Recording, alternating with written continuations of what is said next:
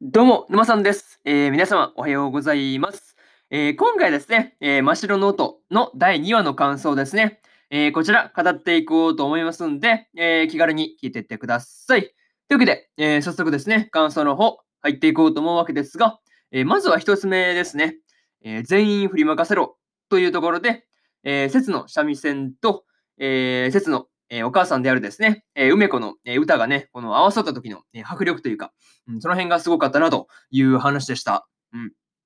まあね、うん、その演奏の中で、え、説が、え、まあ、弾くですね、え、三味線のその、まあ、力量とですね、え、梅子のその歌唱力というかね、うん、そういう部分が、こう、お互いの、まあね、三味線と歌を高め合っていくみたいなね、うん、そういうところが、こう、そういう感じというかね、うん、そういうのがすごい見ていていいなって思って見てましたね。なんかこういうね、なんかおなんていうの？あの、演奏の中で高め合っていくみたいなね。うん、そういうのってやっぱこう見入ってしまうね、ものがあるなっていうのをね、まあ、改めて、うん、感じる部分でした。うん。やっぱりね、あの、一緒にその演奏していく中で、こう、なんていうの、やっぱりその、なんていうの、なんていうんだろうね。互いの、互いのその音楽というかね、そういう部分を高めていく感じの展開っていうのは、こう、うん、なんかこう、あ結構そう、やっぱりね、こう、よくある話って言われたらそれまでなんですけど、こうやっぱりこう燃えるというかね、まあそういう展開が、やっぱりね、そういう展開だなっていうふうに思うという感じの話ですね。うん。まあ、結果としてはですね、えー、梅子の言う通り、まあ、部屋の前の、えー、通りの人全員がですね、まあ、振り向いて、まあね、あの演奏に耳を傾けるみたいなね、うん、感じになってました。そりゃね、うん、あんなすごい迫力の、なんていうの、あの演奏がまあ聞こえてくればですね、まあ注目するよねっっていう、まあ、うん、レベルだったんですよね。そう。いや、まあ、何ですよね。まあ、梅子の人柄も、その歌もですね、まあ、なかなかこう、インパクトが、えー、強いなっていうふうに感じられるですね、まあ、一幕だったというところですね。うん。で、これが、えー、一つ目の感想である、えー、全員振り任せろというところになります。はい。でね、えー、次、二つ目に入っていくわけですが、えー、編入初日というところで、えー、編入初日ですね、えー、ゆ、あれですね、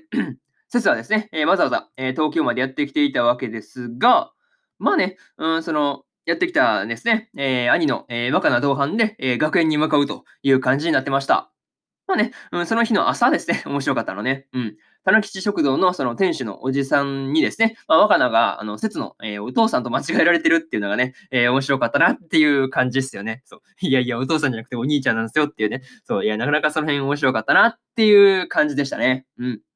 や、まあ、しかもね、その学園に行った時とかはですね、まあ、ちょっと話一つですね、まあ、それていくんですけど、まあね、学園に行った時とか、まあね、あの、梅子がですね、あの、説の話を、まあね、あの、涙ながらに語ったこととかですね、まあ、大量の寄付金ですよね。これを払ったっていうことが、まあ、判明していくわけですが、完全にその、なんていうの、梅子がやりたい放題やってるというか、まあ、そういう感じがこう、出ていてですね、まあ、うん、まあ、実にその辺はね、まあ、梅子らしいのかなっていうふうにね、えー、感じたりするところなんですが、まあね、なかなかこう、派手にやってるなっていうのは思ったりしました。うん。あとはね、あの、節が、えー、職員室に行った時にですね、えー、首里がですね、えー、持ってきていた、えー、三味線をね、あの直していたわけですが、まあね、あの、革の張り替えとかだけでですね、あの、数万かかるっていうね、いや、そんな数万円かかるの？みたいなね、うん、感じですごいびっくりしましたね。うん。やっぱ皮高いんですね、あれね。いや、びっくりしました。うん、いや、マジでびっくりするね。そんな皮、皮の張り替えでそんな数万かかるなんて知らなかったか、知らなかったからね。いや、ちょっとその辺はびっくりしたなっていう感じで、まあなんかね、こう、シュリがそのショックを受けるっていうのも、こう、わかるような気がするなっていうところですよね。そう。いや、まあそれは気絶するよね。そう。まあ確かにそんな数万かかる言われたらびっくりするもんね。うん。なかなかそういうところは共感できるなっていうふうに思ったという話ですね。うん。りあえずこれが、えー、2つ目の感想である、編入初日というところになります。はい。で、えー、次、3つ目ですね。えー、兄と一緒に演奏というところで、えー、節と若菜がですね、えー、神社で三味線をね、まあ、一緒に演奏するということをやってました。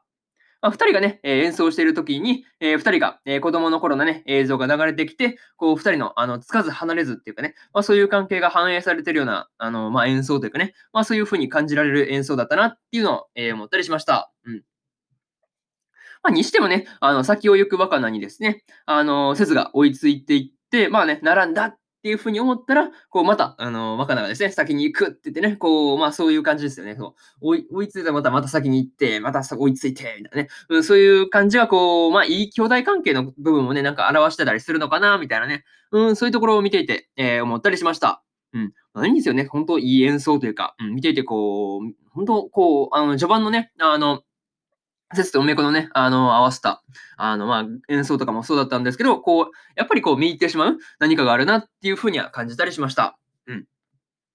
ね、それと同時にですね、えー、まあ、演奏を聴いている中でですね、うん、これだけのその演奏ができるですね、えー、カンダが、あの、三味線の大会では3位というのをね、まあ、あの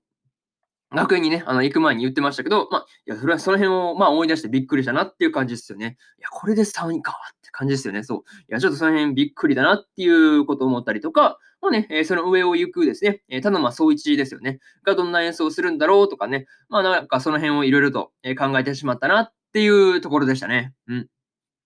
まあ、いいですよね。まあ、いい演奏であった、いい演奏であったことは間違いなので、えー、いいよなっていう感じですよね。うん。でこれが、え、3つ目の感想である、え、兄と一緒に演奏というところになります。はい。でね、えー、最後にというパートに入っていくんですが、えー、今回の話でですね、えー、首里がですね、えー、三味線愛好会のですね、え、メンバーだった、メンバーだということもね、え、まあ判明するわけですが、まあ、次回以降の話で、え、説がそこに加わっていったりする感じになるのかなとかね、まあ、そういうところをまあいろいろと、え、感じたりしました。うまあ、にしてもね、あの、説の演奏で、えー、桜が目を輝かせているようなね、えー、描写があったわけですが、まあね、えー、次回以降でもね、あの、まあ、桜が、あの、今度はね、あの、三味線を始めたりするのかなとかね、まあ、そういうところも、まあ、同時にね、えー、気になっているという感じですね。うん。